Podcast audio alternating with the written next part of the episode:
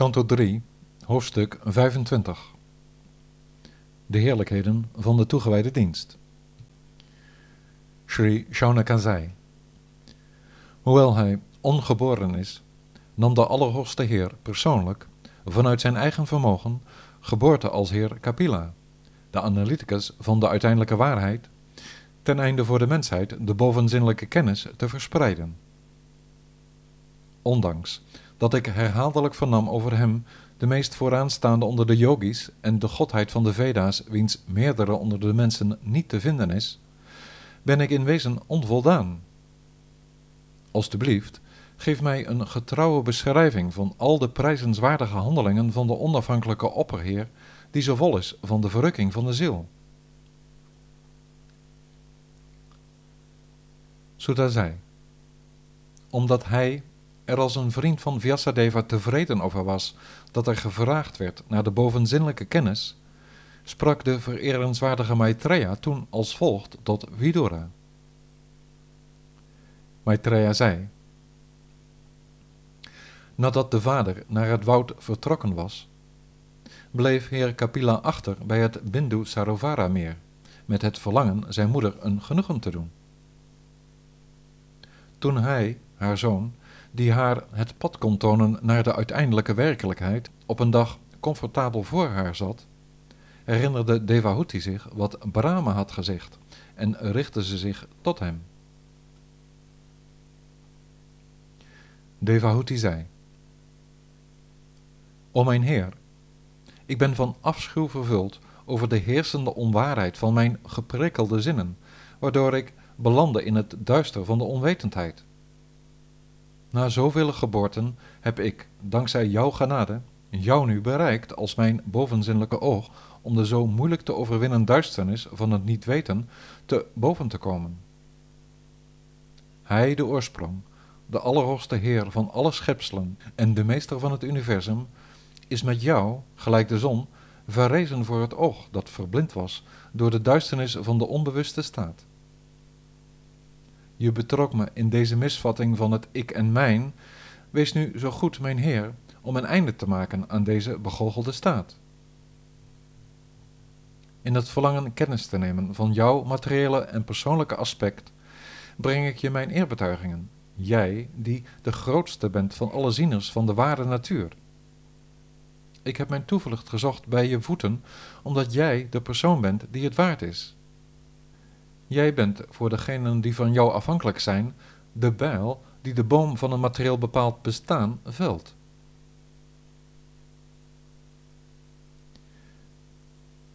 Maitreya zei, al dus vernemend over het algemeen menselijke, onschuldige verlangen van zijn moeder om te slagen op het pad van de bevrijding, wijde hij met een geest vol waardering en een glimlach op zijn prachtige gezicht uit over de weg van de transcendentalisten.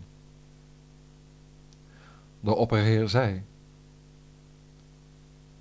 Het uiteindelijke heil voor de mens bestaat, naar mijn mening, uit de yoga-discipline van het zich verhouden tot de ziel, waarmee men zich volledig kan losmaken van welk plezier of leed dan ook.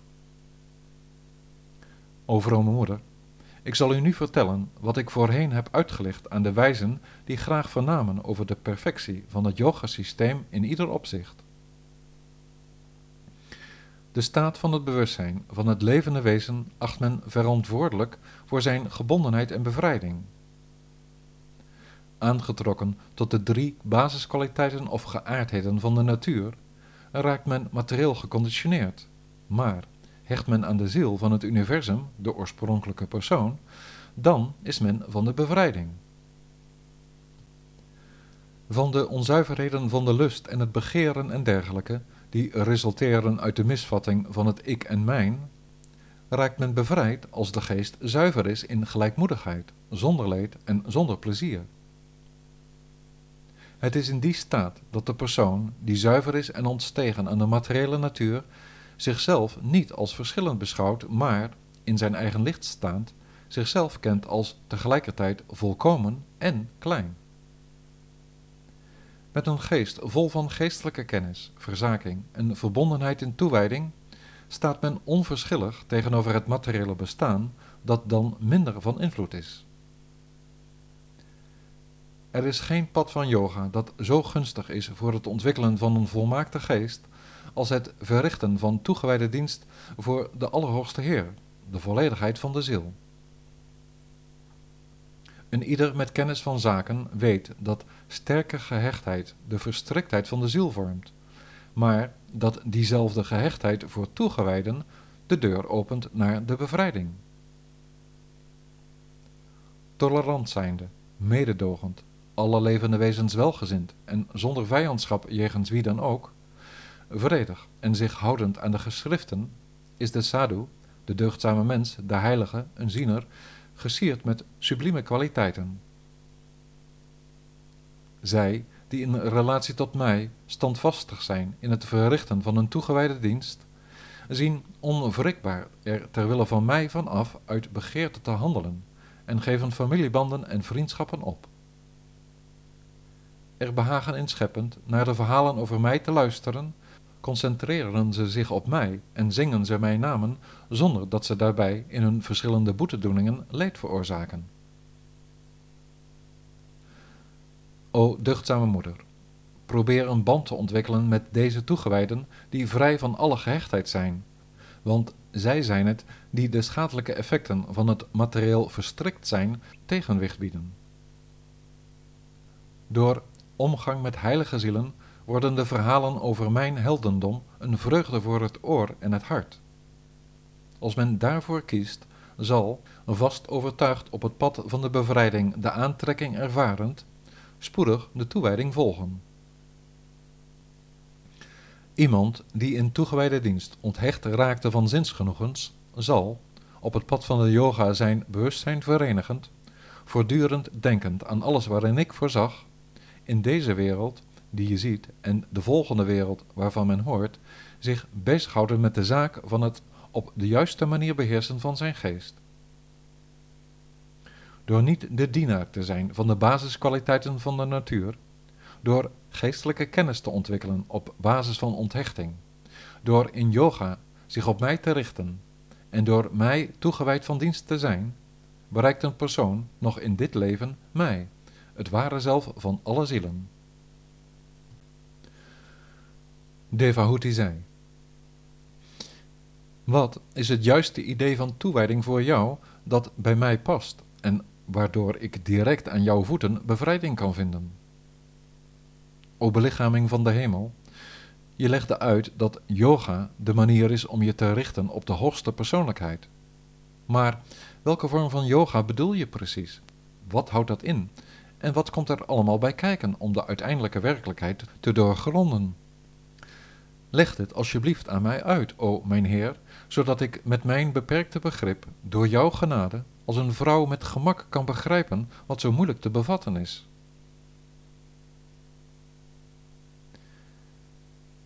Maitreya zei. Kapila begreep wat zijn moeder wilde. Omdat hij uit haar was geboren, leefde hij met haar mee en beschreef hij de waarheden, in geestelijke erfopvolging doorgegeven, van wat men de analytische yoga noemt. Een vorm van yoga die in feite een uitbreiding, een verdere ontwikkeling betreft in de toegewijde dienst. De fortuinlijke zei. Het is beter de Heer belangeloos van dienst te zijn dan ego-gericht roem en perfectie na te streven. Het is de natuurlijke neiging van de onverdeelde geest om, overeenkomstig de geschriften, enkel het zuiver goede en ware ten dienst te staan en van de zintuigen om in hun registreren van de zinsobjecten als goden van dienst te zijn. Deze toegewijde dienst maakt snel een einde aan de subtiele innerlijke roerselen van de materiële motivatie, het subtiele lichaam, zo goed als voedsel snel wordt verbrand door het vuur van de spijsvertering. Zuivere toegewijden, die zich bezighouden met de dienst aan mijn lotusvoeten, en er naar streven om mij te bereiken, verlangen er nooit en te nimmer naar één met mij te zijn. Ze komen bij elkaar om samen mijn persoonlijke handelingen te prijzen. O moeder, ze zien mijn glimlachende gezicht en ogen zo prachtig als de ochtendzon en spreken samen in gunstige termen over de zegening van mijn bovenzinnelijke gedaanten. Met hun geesten en zinnen in beslag genomen door die gedaanten, die met hun verheven spel en vermaak, glimlachende blikken en woorden zo bekoorlijk zijn in al hun leden, zijn ze dankzij hun toewijding verzekerd van een plaatsje in mijn subtiele hemel, ook al verlangen ze daar niet naar. Omdat ze niet verlangen naar mijn wilde of het achtvoudige meesterschap over de materiële illusie, nog een verlangen erop nahouden naar de schittering van de allerhoogste goddelijkheid, genieten die toegewijden in dit leven de gelukzalige staat van mijn bovenzinnelijkheid. O moeder, mijn toegewijden zullen nimmer, niet door de tijd of door welk vernietigingswapen ook, mij kwijtraken die door hen werd uitverkozen als hun dierbaarste zelf, zoon, vriend, leraar, begunstiger en godheid. Aldus rondzwervend in zowel deze wereld als in de wereld van de meer subtiele voorstellingen, aanbidden zij, die in de omgang met mijn belichaming in deze wereld rijkdom, vee, huizen en al het overige hebben opgegeven, in onwankelbare toewijding mij, de alles doordringende Heer van de bevrijding, want ik leid ze naar de andere kant van geboorte en dood. Niets of niemand anders dan ik, de opperheer en oorspronkelijke heerser over de stof en de persoon, de ziel van alle zielen, kan aan de verschrikkelijke vrees van geboorte en dood een einde maken. Uit vrees voor mij waait de wind en schijnt de zon. Uit vrees voor mij laat Indra het regenen en brandt het vuur. En uit vrees voor mij waart de dood rond. Verbonden in spirituele kennis en verzaking nemen yogis vrij van angst ter wille van het uiteindelijke heil in bhakti yoga hun toevlucht tot mijn voeten. Mensen kunnen in deze wereld alleen de uiteindelijke perfectie van het leven bereiken als ze standvastig hun geest concentreren in een intensieve praktijk van toewijding voor mij.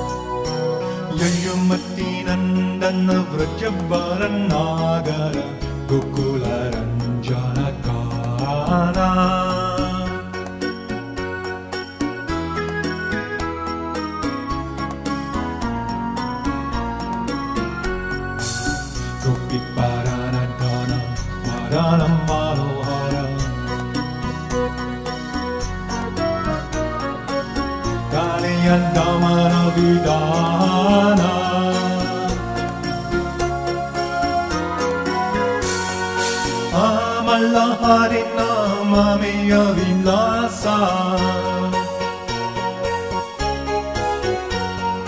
Me pinna purandaran nave nanna garavara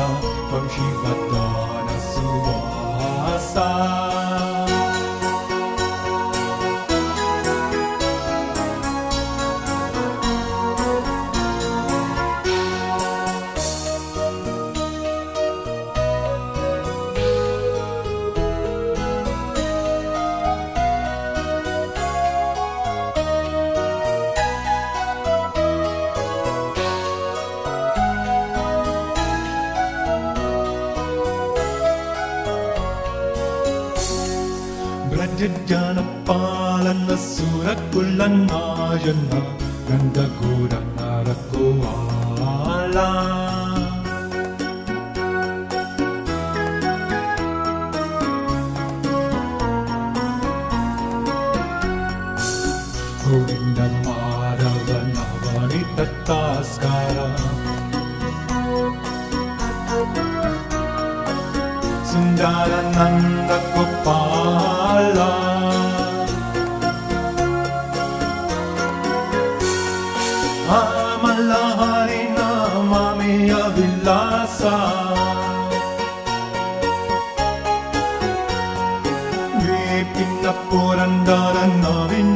God